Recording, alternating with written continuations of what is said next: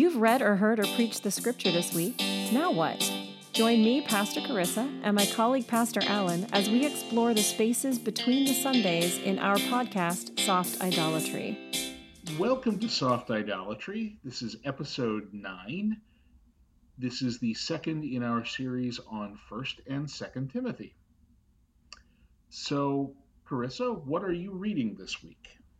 I'm reading the same things I was reading last week. I haven't made a ton of progress on those. How about you? Wow, me neither. no, it's I've, almost I've like we're busy or something. Of, it's almost like we're busy or something. I've made a lot of progress on searching for Sunday, but I am far from done with searching for Sunday. What about your sermon title? What was your sermon called this week? Yes, even them. How about yours? Ooh, good title. I'm going to leave that as a mystery. Oh, you mostly stole my sermon title from last week. yes, mostly because we're recording on Wednesday and I haven't actually preached it yet. So um, I am still undecided. All right. Yeah, uh, listeners, bear with us as we're still trying to get used to the idea that we record on Wednesday or Thursday and the podcast releases on Monday. So we're actually talking about our sermons before they've been preached. So sometimes it gets a little weird for us. Yes, and often before they've even been written. But I, I often go with the theory of uh, start with a great title and the sermon will sort itself out. I hate that theory. I hate sermon titles in general, and I often leave it untitled because, without a doubt, anytime I title my sermon ahead of time, something changes. Either there's something dramatic in the world that happens, or the scripture goes somewhere completely differently than I expected it to. The Holy Spirit just takes it in a whole other direction. So I often just give up on sermon titles or I go very, very vague with them. Couldn't you just go back and change your title after that? Not once the bulletin's printed.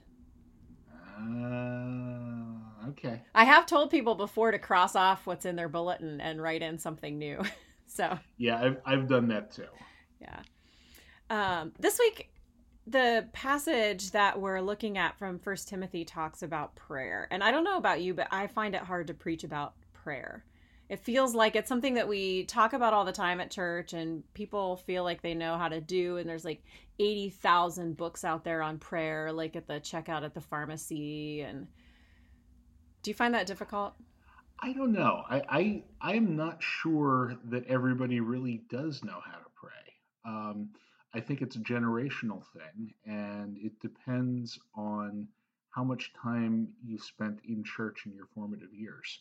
I've encountered lots of people who have no idea what to do in what might be described as prayer times. So there's a lot of, um, I've had a lot of conversations around what is prayer. But what about preaching on it? You completely ducked my question. what about preaching on it? Uh, I know I've preached on it once or twice before. I will often preach about the need to pray for the Holy Spirit to illuminate our understanding of things, to make things clear to us. But, um, oh, no, I don't think I've preached much on prayer as the central theme of the sermon. Interesting. I preach, yeah, I preach a lot on relationship, and I do think that prayer is part of our relationship with God. And now I feel like we are fading, that, that, that we are drifting into an ordination exam question on the theology of prayer. but hey, we both passed that one our first time around. Yes, we did. Not to toot our own horns or anything. Uh, so you know, I can't remember which homiletics professor it was talked about how every preacher has like three sermons. A good preacher might have five, and all your sermons are just different iterations of that same thing. And one of mine is prayer is great. Prayer should change you. If it doesn't change you, it's empty prayer. Mm. Or something along those lines. And that is probably where where things are going to go for me this coming week as we dig into this passage a little bit more. It's going to be that that one of my three or four sermons. I think you might be paraphrasing Eugene Peterson there. There are worse people to paraphrase. Without a doubt, but I don't think that was one of our homiletics professors. It might have been one of our professors quoting Eugene Peterson. hmm So, what is your supporting text this week? I am go I am going with the passage from the Gospel of Luke in the lectionary, also known as the parable of the dishonest manager. What about you? I am also using that passage, which I like to call the parable nobody understands. yeah, I, I send a, an email to my Sunday school teachers every week telling them which uh, which texts we're looking at in worship and giving them suggestions about which ones they might want to teach into in Sunday school. And I just said, hey, this is one of those toughest parables to understand, and you might want to just stick with the reading from First Timothy. And when you're choosing the passage from First Timothy, that says an awful lot about the gospel passage because First Timothy has so many problems. We're going to talk about some of those today. Yes. Yeah. So why But don't we let's- we keep don't we talking over each other? We keep talking over each other today. Now you're doing it on purpose. No, I'm not. All right. Which one do you want to read? The gospel or First Timothy? I'll read the gospel. All right, go for it. Jesus also said to the disciples, There was a rich man who had a manager, and charges were brought to him that this man was wasting his possessions. And he called him and said to him, What is this that I hear about you? Turn in the account of your management, for you can no longer be manager. And the manager said to himself, What shall I do, since my master is taking the management away from me? I am not strong enough to dig, and I am ashamed to beg. I have decided what to do so that when I am removed from management, people may receive me into their houses. So, summoning his master's debtors one by one, he said to the first, How much do you owe my master? He said, A hundred measures of oil. He said to him, Take your bill and sit down quickly and write fifty. Then he said to another, And how much do you owe? He said, A hundred measures of wheat. He said to him, Take your bill and write eighty. The master commended the dishonest manager for his shrewdness. For the sons of this world are more shrewd in dealing with their own generation than the sons of light. And I tell you, make friends for yourselves by means of unrighteous wealth, so that when it falls, when it fails, they may receive you into the eternal dwellings. One who is faithful in a very little is also faithful in much, and one who is dishonest in a very little is also dishonest in much. If then you have not been faithful in the unrighteous wealth, who will entrust you to the true riches? And if you have not been faithful in that which is another's, who will give you that which is your own? No servant can serve two masters, for either he will hate one and love the other, or he will be devoted to one and despise the other. You cannot serve God and money. And the passage from First Timothy comes from the second chapter, verses 1 through 7.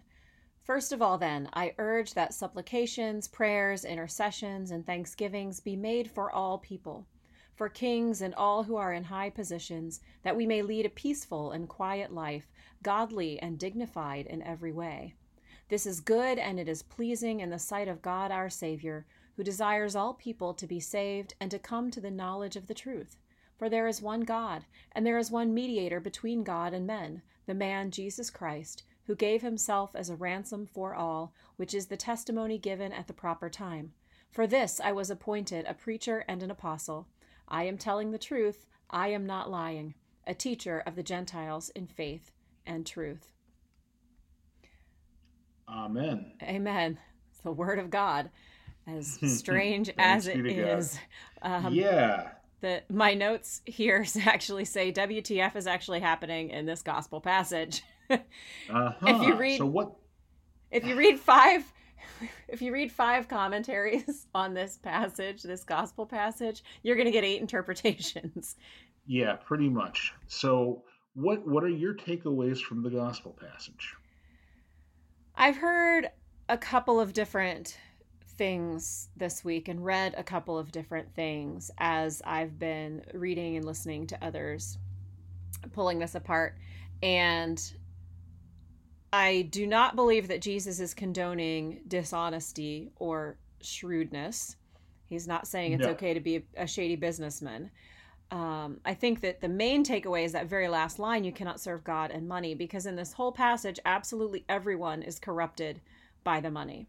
The boss who has fired this guy is interested in the fact that this guy's managed to recoup at least some of the money.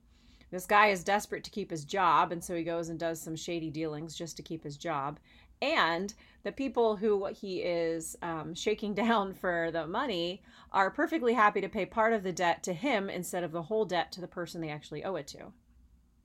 Yeah, and, you know when when I thinking about this now, it, it's we've got a whole industry called debt collection and what they do is they buy bad debts from companies for for pennies on the dollar and squeeze every penny they can out of the person who owes the debt in the first place. So if I default on my car loan, then uh, somebody makes a deal with my bank and says, I will pay you 20 cents on the dollar for Alan's car loan and they will work to squeeze out as much as they can from me between 20 cents and $1 on the dollar.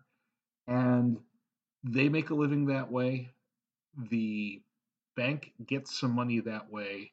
And instead of them just turning me down for a loan that I couldn't afford in the first place, I have to continue to bleed money. And yes, I shouldn't have taken on the car loan, and maybe I should have known better.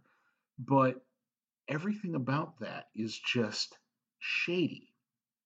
There is a lot of potential there for abuse. Let's put it that way. It's not it's not 100% shady, but it is it has a potential for abuse of 100%. And I don't think the connotations of shrewd in the ancient world are quite the same as what we have.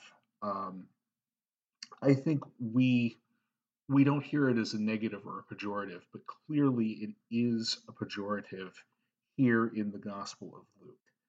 And I think some of the clues to that are um, the the verse 9 and i tell you make friends for yourselves by means of unrighteous wealth so that when it fails they may receive you into the eternal dwellings now they didn't have fonts when this was written down, but I'm thinking that if they did, this should be written in the sarcasm font.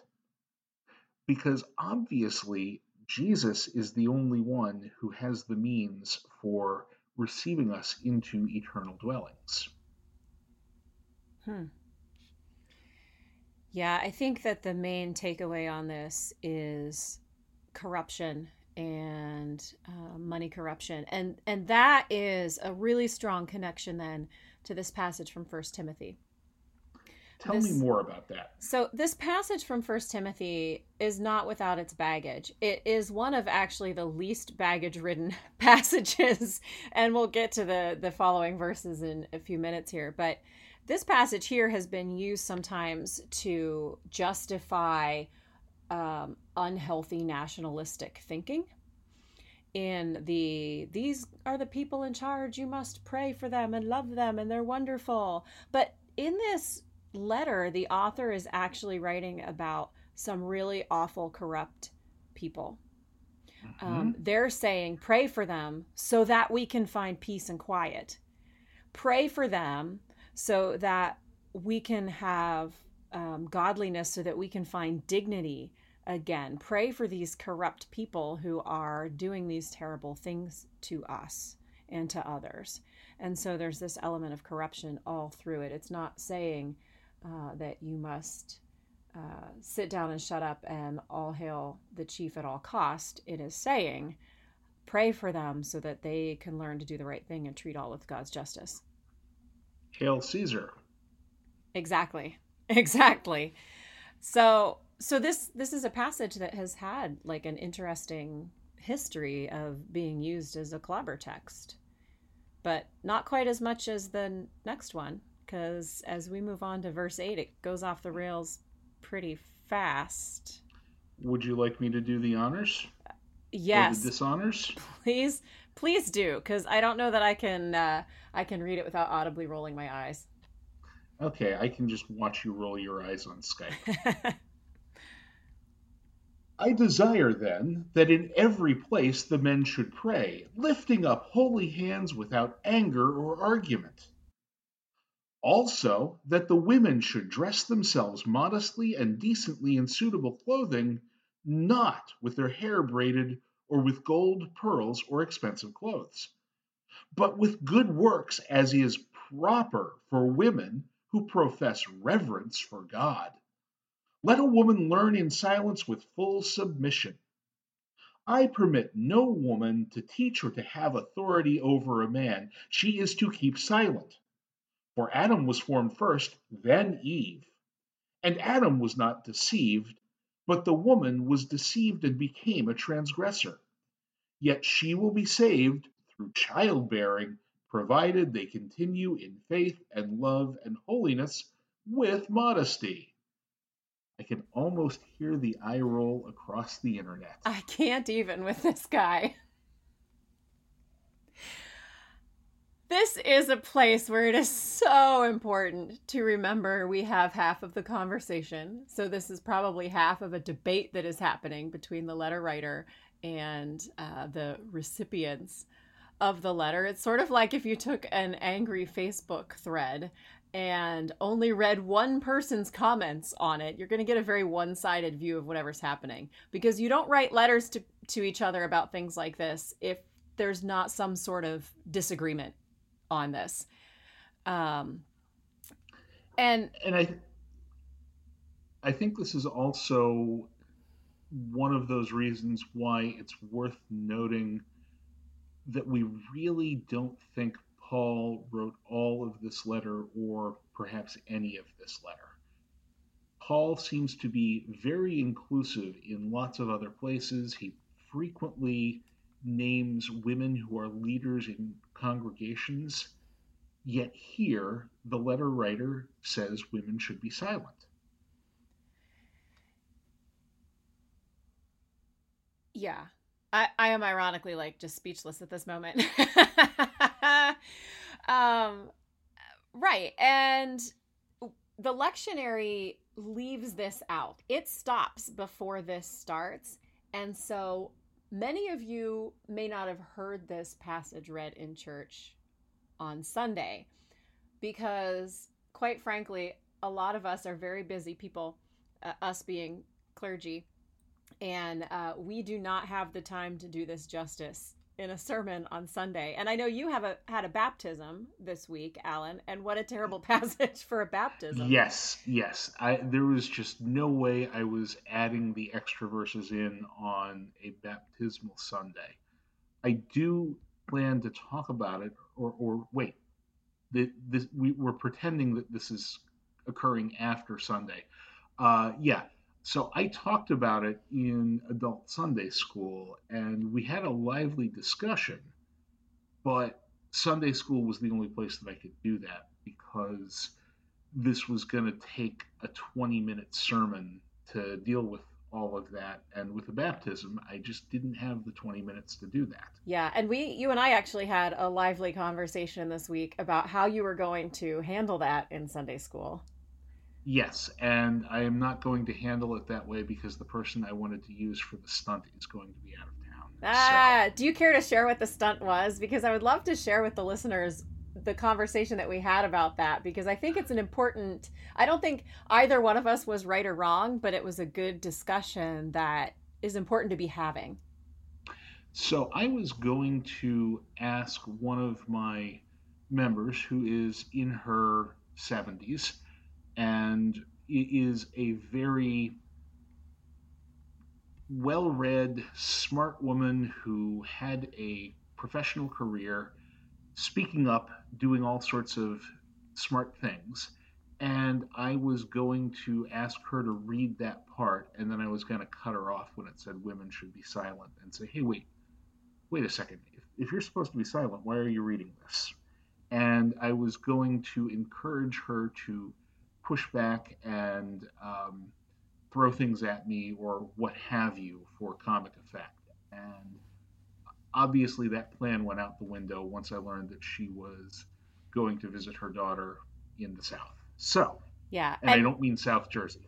and and my hesitation and caution on that was that uh, this is such a painful discussion for many women, especially those of us who are in male dominated professions or uh, who are in leadership positions that we spend like so much of our time being cut off and interrupted and ignored by men when we're speaking. And men, come on, don't send us hate mail about me saying this. Um, this is a thing that happens. I'm not saying you all do it, but it happens on a daily basis uh, to most women that I know. Um, and so my caution with that was that we want to be careful not to turn something like that into a bit when it is a real wound for for many of us. Yes, I figured that they might have a laugh at my expense during all of that discussion. We'll we will still have the discussion, just without the shtick.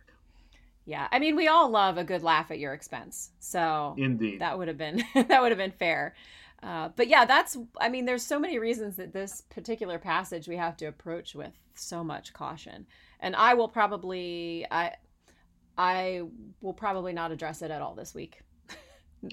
we're yeah. we're studying Luke in, in Bible study, and so it it's just going to be not there this week. It, it's, you know, from from, hmm, that's going to make good copy. Uh, where are we on the outline? Uh, B sub three ish. Ish. So yeah, I, I mean, this is just hard to preach because you can't preach on it in a succinct way unless you just say, don't do that. But we do have to address it because this is one of those texts that if we don't walk through it carefully and respectfully with our members, it just sits out there waiting to be weaponized. And I think this is an example of where our own idolatries corrupt our interpretations and our practice of living the scriptures. Right. This is a passage that is often used to justify terrible behavior toward women. Uh, it's a passage that is used when people are trying to defend a rapist or uh, even just a creepy person. They'll say, well, she shouldn't have been dressed like that. And look at this scripture passage that says women are to dress modestly. And so we kind of take our own uh, idolatries and force force them into scripture. And this is one of those passages. Right. And uh, there again, um, because this is likely not Paul, we could be looking at a conflict within the church where somebody wants to mute or bracket the radical inclusiveness in other parts of Paul's letters, to say nothing of the radical inclusiveness of Jesus. And so we take our our views on social issues, our views on politics, or what have you, and then we project them backwards onto our religious understandings, our interpretations of how these texts help us understand life and our relationship with God. And then we turn them into weapons to make other people practice the same way that we do. And in that way, these two pieces of this passage, so verses one through seven about praying for for leaders, and then uh, following those are both suffering from the same sort of problem when they're being misinterpreted. And it's interesting to think about if we look at the Luke passage and it's about the corruption of money, and we look at the First Timothy passage that's in the lectionary, this one through seven. It's about the corruption of power, and there are people who are, are corrupt that are using their power poorly. And then you move on, and there's kind of this corruption in the church that's causing this big gender divide. So, if we bring that then back around to the focus on what is the actual lectionary passage from First Timothy today, but in the context, the greater context of the gospel passage and the, the things that come after it in First Timothy, uh, we see the author talking about praying for everyone, not just those who are nice to us, but for everyone, even the ones that are corrupt and using their power against us yeah, the, this is this is just basic Christian practice. Love your neighbor, love your enemies, bless those who curse you. I'm pretty sure Jesus said all of those things. Am I right on that, Carissa? Yes, I'm pretty sure you're right on that. okay, good, good. I'm glad we're both pretty sure about that. Yeah. I mean, this is one of the the foundations of agape love that we love God and we love neighbor. And we love neighbor because everyone is a beloved child of God. And to love your neighbor is to love God. That doesn't mean it's easy. That doesn't mean that we want to do it. But that does mean that we have to do it. And uh, particularly because we are in the Gospel of Luke, everyone is our neighbor, period. Uh, I could start proof texting that, but I think uh, if you're familiar with the story of the merciful Samaritan, sometimes misnamed the Good Samaritan, uh, that's an example of everyone is my neighbor. Yeah, and that brings us to our practice this week, which is prayer. And that's where we started, actually. This episode was talking about prayer. But this is a very specific prayer that I want you to be thinking about this week. I want you to think of someone you can't stand. It might be someone in the government. It might be liberals if you're conservative. It might be conservatives if you're liberal. It might be your podcast co host or another coworker that annoys the daylights out of you. And I want you to pray every day for that person or that group of people. And if it's possible, if it's a specific person, ask them if there's anything that you might be able to pray about for them. That's going to be a difficult conversation if they're truly irritating you, but a very important conversation as well. And I will put in the show notes a link to an article I found this week on guideposts that's about praying for those who irritate us. And I have this uh, this quote from John Chrysostom or Christostom, however you want to say it. You, I am sure you're jumping at a, a bit there. From John Cocktostoston. Sure. Yeah. Whatever. nobody. Okay. Can, nobody can say. You you didn't get my Fletch reference. Fair enough. I didn't. So sorry. Um. Anyway, this this quote is great. It says, um, "No one can feel hatred toward those for whom he prays." the point of this practice is that prayer changes us. It changes our hearts, it changes our attitudes, it diminishes the hate and the anger that we have for someone and helps us build empathy and compassion. Yeah, it you know, the basic things that are happening when we pray. By praying to God, we admit that we need God. We admit that God is in the center of our lives and that we need to acknowledge our shortcomings, and ask for guidance. While we do not always or often get uh, big, loud answers or bright flashes of light telling us what God wants from us, when we cultivate that space of prayer, we learn better to be attentive to the movement of the Holy Spirit and also in discerning God's call, we have conversations with our brothers and sisters in Christ, and they can help us to work toward hearing God's call, whether it's the uh, road to Damascus conversion of Paul or whether it's the still small voice. this is not just a practice that we do on our own. Yeah, and you might just find when you ask someone how you can pray for them, you might just find out why they're so irritating. Yes. They may have something going on in their lives that has stressed them out and uh, made them unable to interact in healthier ways with you. Or the fact that you would offer something as grace filled as prayer for someone else may change their interactions with you. So there's a lot going on there, and you just don't know where it's going to lead. They but might yell at you. They might. They might. Uh, and that's on them if they do. Right. Shame on them. Alan, would you pray and I will close us with a blessing because it looks like we're at the end of our content for today. So if you could that, pray, I'll I'll bless our folks and we'll move on our way. Absolutely. Let us pray. God of grace and mercy, I thank you for relationships. I thank you for the wonderful people who have graced my life as well as the opportunities that I am constantly given to practice mercy, grace, and love. God, I thank you for the relationships with people who annoy the life out of me. I ask that you fill me with your Holy Spirit when I deal with people who annoy me.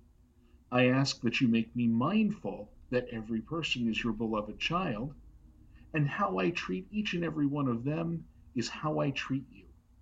I ask all this in the name of Jesus Christ, our Lord. Amen. And sisters and brothers, may God, the God who makes everything holy and whole, make you holy and whole, put you together, spirit, soul, and body. May God encourage your hearts and strengthen you in every good deed and word. Amen. Goodbye for now, and remember, if you have any questions for us, you can email us at info at softidolatry.com or you can find us on Facebook. And if you would like to provide some financial support for this podcast, you can find a link on our show notes to our account at Patreon. For more information, please go to www.softidolatry.com.